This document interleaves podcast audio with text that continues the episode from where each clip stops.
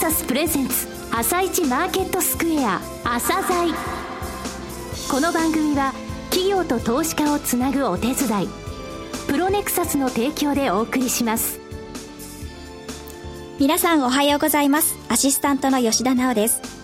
それではスプリングキャピタル代表チーフアナリストの井上哲夫さんと番組を進めてまいります。井上さんよろしくお願いします。よろしくお願いしますさて2日のニューヨーク株式市場でダウ工業株30種平均は反発前の日に比べ102ドル75セント高の17,879ドル55セントで過去最高値を更新しました。また、ナスダック総合指数も反発し、28.463ポイント高の4755.810で終了しています。このところ低迷していたエネルギー株が割安感から買いを集めたのに加え、11月の新車販売台数は前年同月比で増加し、11月としては2003年以来の高水準となり、米景気が順調に回復しているとの期待が強まっているようですね。そうですね、あのエネルギー株なんですけどもね、はい、実は昨日 WTI、えー、オイルの先物ですが、これ下がってるんですよ、はい、下がってるんですけれども、上がった背景って実はヨーロッパでね、あのオランダのロイヤルダッチがイギリスの、えー、BP をですね買収する計画があるっていうのがポンと流れたんですね、はい、それからエネルギー株全般的に強くなってアメリカでもエネルギー株が強かった。エネルギー株って結構指数の構成比高いんでね、はい、えー、それで上がったっていう感じですかね。なるほど、はい、後半もよろしくお願いします。続いては朝鮮今日の一社です。朝鮮今日の一社本日は証券コード9036東証ジャスダックスタンダード上場の東部ネットワークさんにお越しいただきました。お話しいただきますのは、代表取締役社長でいらっしゃいます、芦原和義様です。本日はよろしくお願いします。よろしくお願いいたします。えー、お久しぶりでございます。本当ですね。えー、今年2月に続いてのご登場なんですが、えー、お聞きでないリスナーの方もいらっしゃいますので、えー、御社の遠隔と事業内容について簡単にお話しいただけますでしょうか。はい。えー、私どもは昭和18年12月30日設立の翌年1月1日創業の会社で、えー、太平洋戦争中軍事物資を調達し円滑に納入させるために軍が横浜市を東部と西部に分けその東部地区13社の企業合同会社で横浜東運送株式会社として、発足しました。えー、現在の称号は平成4年7月に変更いたしましたそして昨年の12月に70周年を迎えることができましたセグメントの構成は、えー、直近の中間27年3月期の第2四半期の視野で申し上げますと貨物自動車運送事業が77%商品販売事業が15%不動産賃貸業が7%、えー、その他の事業が1%というふうになっております。えー、貨物自動車運送事業、こちらのところで強い分野っていうのは、えー、どういうところでしょうかね？清涼飲料、はい、ね、飲用機、はい、石油類、えー、セメント、化成品の輸送等になります。やっぱりそこの、えー、清涼飲料の輸送っていうのは、えー、一番大きい、占めてるウエイトとしては大きいということなんですね。はい、そういうことでございます。はい東武ネットさんっていうと、どうしてもやっぱりトレーラー、そうですね。すねはい。えー、街で見かけるときも、えー、トレーラーが多いと思うんですが、この戦略が持つ意味っていうのは、どういうことなんでしょうか？はい。えー、物流っていうのは基本的に、えー、季節的な変動や、はい、景気の状況等で輸送する物流量が大きく変化いたします。例えば夏場は飲料輸送飲料の輸送が多くなりますけども冬場は石油類の輸送が多くなりますねまた瓶の製品からペットボトルに変わりましたし景気が悪いと皆さんは節約に力が入りますので、えー、天然ピ車の導入を図ると石油輸送が減少するという具合に変化しております、はい、これらを対応できる最適な輸送手段はトレーラー車だと思っております、ちなみにトレーラーっていうのは正式に言いますと、はい、後ろの箱のことを言います。なるほど。で、ヘッドはトラクターと言うんですが、えー、総称トレーラーということで、えー、続いていますのでそれでお話しさせていただきたいと思います。まずはやっぱり生産性が高いということが一つですね。大きいってことですか？そうですね。ものがそれから飲料輸送で説明しますと、大型車は20パレットが最大。500ミリペットボトルで、えー、お話ししますと、平均で2万3040本積んでます。はい、トレーラー車の場合は、26から28パレットで3万2256本平均積んでおります。したがってパレット数で26割る20は130%、はい、本数で3万2256本割る2万3040本ですから144%の効率ということになりますので1回の輸送で力を発揮いたします。つまり大型車4台がトレーラー車では3台で済みますので時間的人的燃料についても効率的ということになりますし、えー、CO2 の削減そういうことにもなります、えー、それではですね御社このための業界発の新輸送システムはい、というものを、えー、行われているようですけれどもこのシステムとはどのようなものなんでしょうか、はい、業界初の事業開発を新輸送システムと言っておりますが先ほど触れたように夏は飲料輸送が繁忙期になりますが、はい、石油輸送は閑散期になりますのでまず自社のトレーラーのヘッドと運転手を繁忙期のところに配置換えいたします、はい、加えて石油会社さんのトレーラーのヘッドと運転手を提供してもらい箱はトレーラーの分ですね。は当社の方で用意いたします先方は余剰人員の活用で収入が得られ、なおかつ投資が0円で行われます。私どもは駐車時間の節約になり、自社以外の安定輸送力を獲得することができるので、荷主にも喜ばれますし、結局三方一両読というシステムでございます。なるほど面白いですね。トラクターとトレーラーくっついて、えー、一つのトレーラーが動いているように見えますが実はその前と後ろの部分で、えー、非常に効率的ですね。そうですね。荷主さんにとってもそうですし、はい、えー、その前の部分を請け負う会社また御社にとってもということなんですね。そうですね、はい、もう一つはあのその事業が、はい、終わっちゃった時、はい、あるいは景気が悪くなってその仕事がなくなったという時にもトラクターの方は使えますトレーラーの方は廃車をすればいい。なるほど。ところが大型車の場合は、その仕事に合いませんので、もう全部廃車するしかない。ねはい、そういう点が、いろんな展開をしていくことについて有利だというふうに思ってます。御社がトレーラーにこだわっているのは分かったんですが、トレーラーって日本でですね、どれぐらいそのあの貨物輸送に使われているのかっていうお話、教えていただけますでしょうか？はい。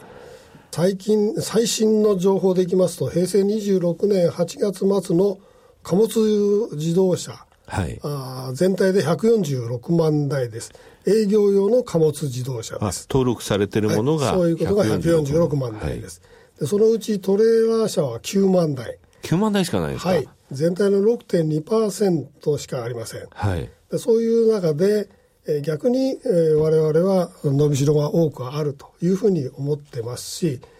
この9万台を運転する運転手も、はい、やっぱり少ない運転手で、えー、資格を持ったものがやってますから、はい、運転手としても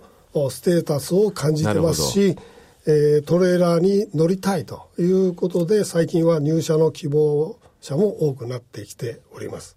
なるほど。トレーラーっていうのは、大型車とはちょっとレベルの違うその運転技術とか、そうですね。そういったものが必要とされているので、はい、そこのところの部分がやっぱりドライバーさんとしてもステータスなわけですね。はい、そうですね。はい。えー、御社ですね、2つ、えー、物流センターをお持ちで、えー、このことについて私、前回のあの取材後期のところでも書かせていただいたんですが、えー、物流センターを持つことの意義っていうのはどういうことでしょうかね？3PL 事業は物流の一括受注ということでございますので、はい私どもは今後も拡大したいというふうに思っております。で以前は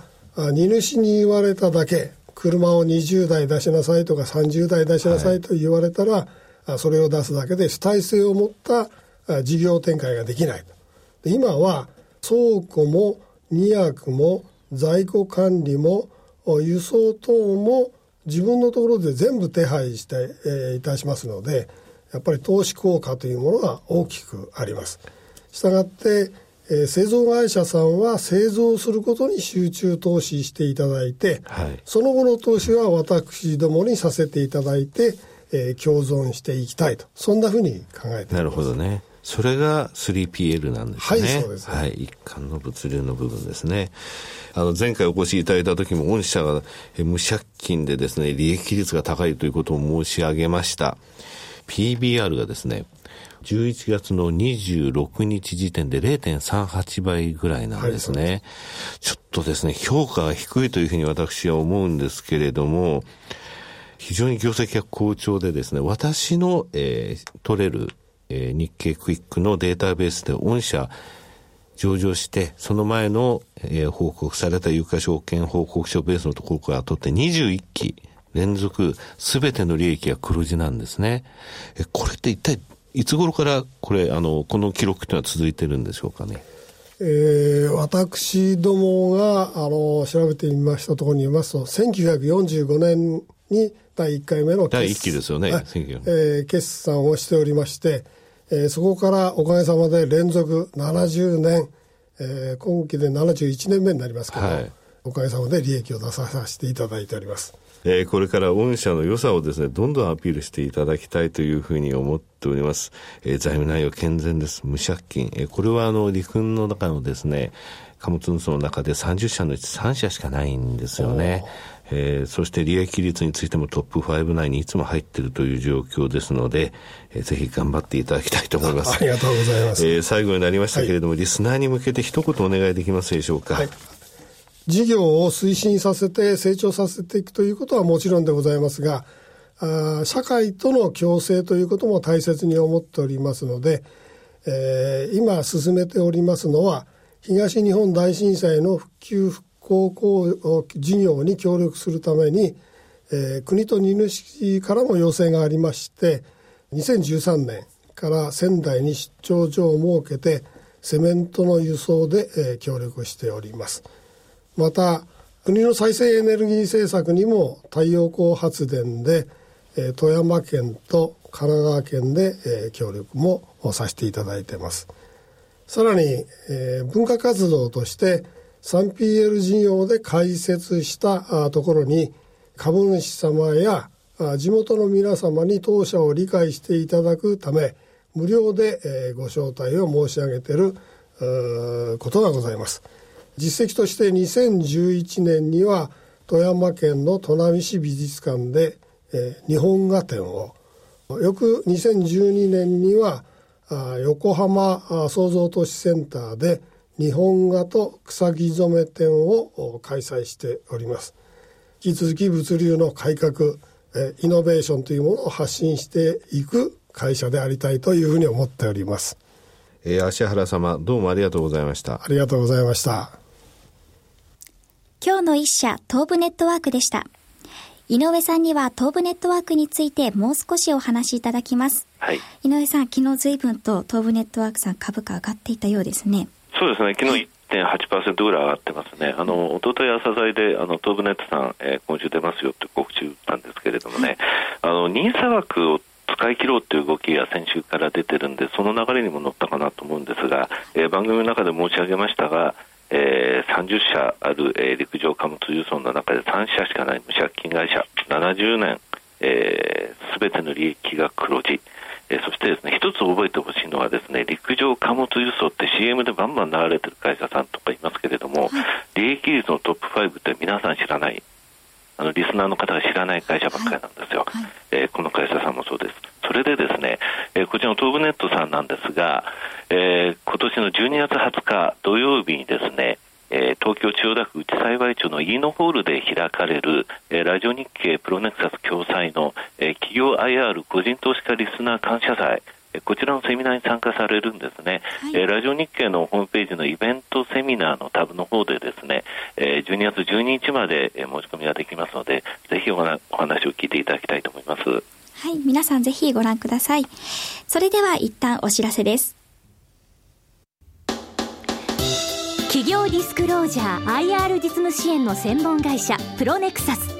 上場企業のおよそ6割2200社をクライアントに持つ。これはアジア証券印刷の時代から信頼と実績を積み重ねてきたからこそ。さらにプロネクサスが目指すのは企業と投資家をつなぎ日本の株式市場を活性化させることです。プロネクサス私たちは個人投資家の皆さんを応援します。井上哲夫今日のストラテジーそれでは井上さん、後半もよろしくお願いします。はい、あの、先週から話しております、セミナーで話したこと、えー、来年への展望のところなんですが、はい、えー、振り返りとしまして、先週は、えー、最低階段のお話をしました。はい、えー、そしてですね、バズーカ、日銀バズーカが行われてどうなったかと言いますとですね、えー、外国人投資家、えー、2週間で、えー、3兆6000億買ったんですね、えー、ただバズーカが10月31日は金曜日だったこと。を、えー、その翌週っていうのは、えー、3連休明けで4日間しかなかったってことを考えますと、はい、5日間で3兆6000億円。通常の1週間分なんですよね。1週間で3兆6000億円。で外国人ってアベノミクス相場が、えー、開始、えー、されてから、えー、半年26週間、えー、昨年の5月22日で一旦相場崩れましたけれども、えー、ちょうど半年26週間で11兆円買ってるんですよ、えー、そのちょうど3分の1を1週間で買ったということなんですね、はい、すごい買い方だったんですね。えー、そして注目されるのはその前の週なんですが、えー、外国人って370億小幅に売り越しているんですが、えー、この番組でもまたセミナーでもご紹介している、えー、外資系の5社、こちらですね、先物5700億円も買ってたんですね。え、日経平均759円も上がってました。えー、そのためその前の週の買いというのはやっぱり外国人5社だったかなということですね。えー、そして注目ポイントはやっぱり最低残高です。最低残高なんですが、今のところですね0.75%東証一部の時価総額のそこまでいったらちょっと、危ないという風船ゲームなんですねそこまでいくとちょっとバツッとなんか一旦しぼんでしまうんですが今0.68%が続いてます、えー、金額で言いますとあと3500億ぐらいが詰めるということ、えー、金額だと3兆8000億円です、えー、ただし来年来週の12、えー、12日がですね S q なんですね、えー、ここで残高が減るので、えーそこで減れば、えー、それほど心配はないかな、年内はというふうなお話をしました。はい、えー、それでですね、えー、セミナー等でも言ってましたが、ここで告知ですが、えー、ついにブログを始めました。井上井上哲夫スペースオフィシャルブログ、すいません、お待たせしました。はい、えこちらのところでですね、この間の土曜日、えー、原油について書いてます。原油というのは実は来年のマクロ、ミクロの、えー、その相互ってものを広げる可能性があります。えー、今日もちょっと、えー、続編書こうかなと思ってます。はい、えー、時間のある時どうぞ。はい、皆さんぜひ検索してみてください。井上さん、今日もありがとうございました。ありがとうございました。また来週もよろしくお願いいたします。この後は東京市場の寄り付きです。朝鮮この番組は企業と投資家をつなぐお手伝い、プロネクサスの提供でお送りしました。